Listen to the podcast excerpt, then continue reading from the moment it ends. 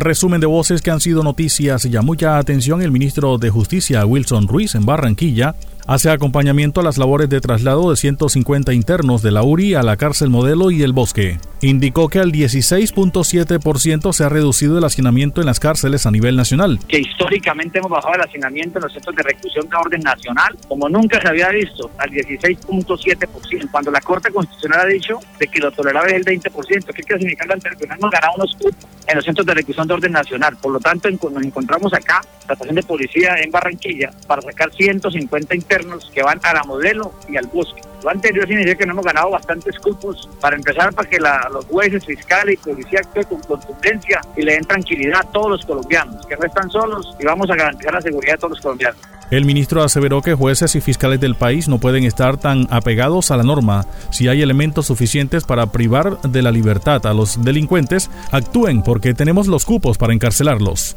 Ruiz agregó que la próxima semana se reunirán Mindefensa, el ministro del Interior y Justicia para trabajar la ley de reincidencia para que no haya casa por cárcel ni libertad condicional, sino que caiga todo el peso de la ley sobre los delincuentes jueces y fiscales de nuestro país no pueden ser tan exegéticos ni pegados a la norma. Si hay elementos suficientes para pegarlos de la libertad, actúen, repito, porque tenemos los cupos para poder encarcelar a estas personas, que no haya ese tipo de situaciones en Colombia que tanto preocupa. Lo otro, la próxima semana vamos a reunir ministro de la Defensa, del Interior y el suscrito, precisamente para trabajar la ley de la reincidencia pretendemos es que una persona que cometa un delito, por menor que sea, que no tenga esa libertad condicional ni casa por cárcel, sino que le caiga todo, todo el peso de la ley. Habló en Noticias Ya Samir Ferrer, secretario de Gobierno del municipio de Soledad, sobre el Plan Nacional de Seguridad y cómo se adelanta en su municipio. Indicó que están a la espera del director de la Policía Nacional, posiblemente el viernes o el sábado. Ya el Comando Especial está funcionando, está a cargo de un coronel de la Policía Nacional.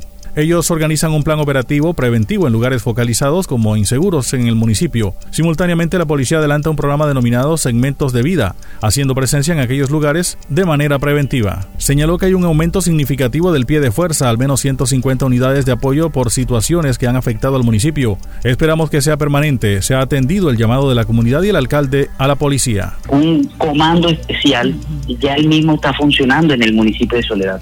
Eh, que está a cargo de un coronel de la Policía Nacional. El Comando Especial no es más que eh, reunir todas las especialidades de la Policía Nacional. En ese sentido, estamos hablando de la Unipol, el grupo del SMAT, grupo de inteligencia, Policía Judicial, SIGIN, Gaula, entre otros. En ello, ellos organizan un plan de servicio en, unos comandos estacionales, es decir, eh, se hacen un trabajo operativo, preventivo, eh, haciendo requisas en aquellos lugares que ya están previamente focalizados como inseguros en el municipio de Soledad. De manera simultánea, la Policía Nacional viene realizando un programa que se llama Segmentos de Vida.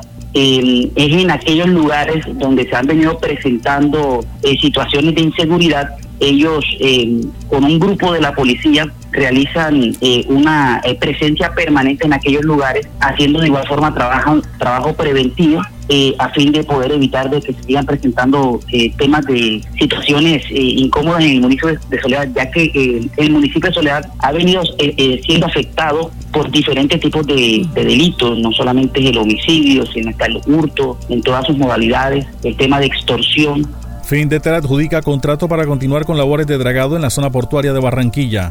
La European Dredging Company, cuya casa matriz es Jan Denul, fue quien obtuvo el contrato realizado a través de Findeter. Se espera remover más de 400.000 metros cúbicos para mantener la navegabilidad y operatividad de los puertos de Barranquilla. Así lo señaló la ministra de Transporte Ángela María Orozco.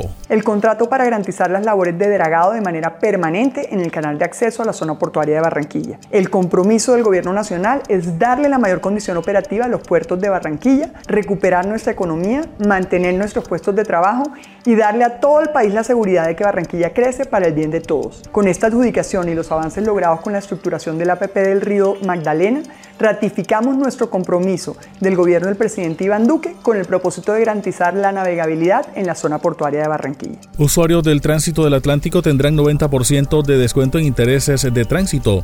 La Asamblea Departamental aprobó la aplicación del beneficio hasta el 31 de octubre de 2021. Así lo confirmó a Noticias Ya Susana Cadavid, secretaria de Tránsito del Atlántico. Manifestó que este descuento es aplicable a todas las vigencias adeudadas hasta 2021. La funcionaria manifestó que hay diferentes canales de pago, el botón PSE, a través de la página web tránsitodelatlántico.gov.co donde pueden imprimir el recibo y acercarse a cualquier vivienda o acercarse a las sedes e internamente cancelar con el 90% de descuento.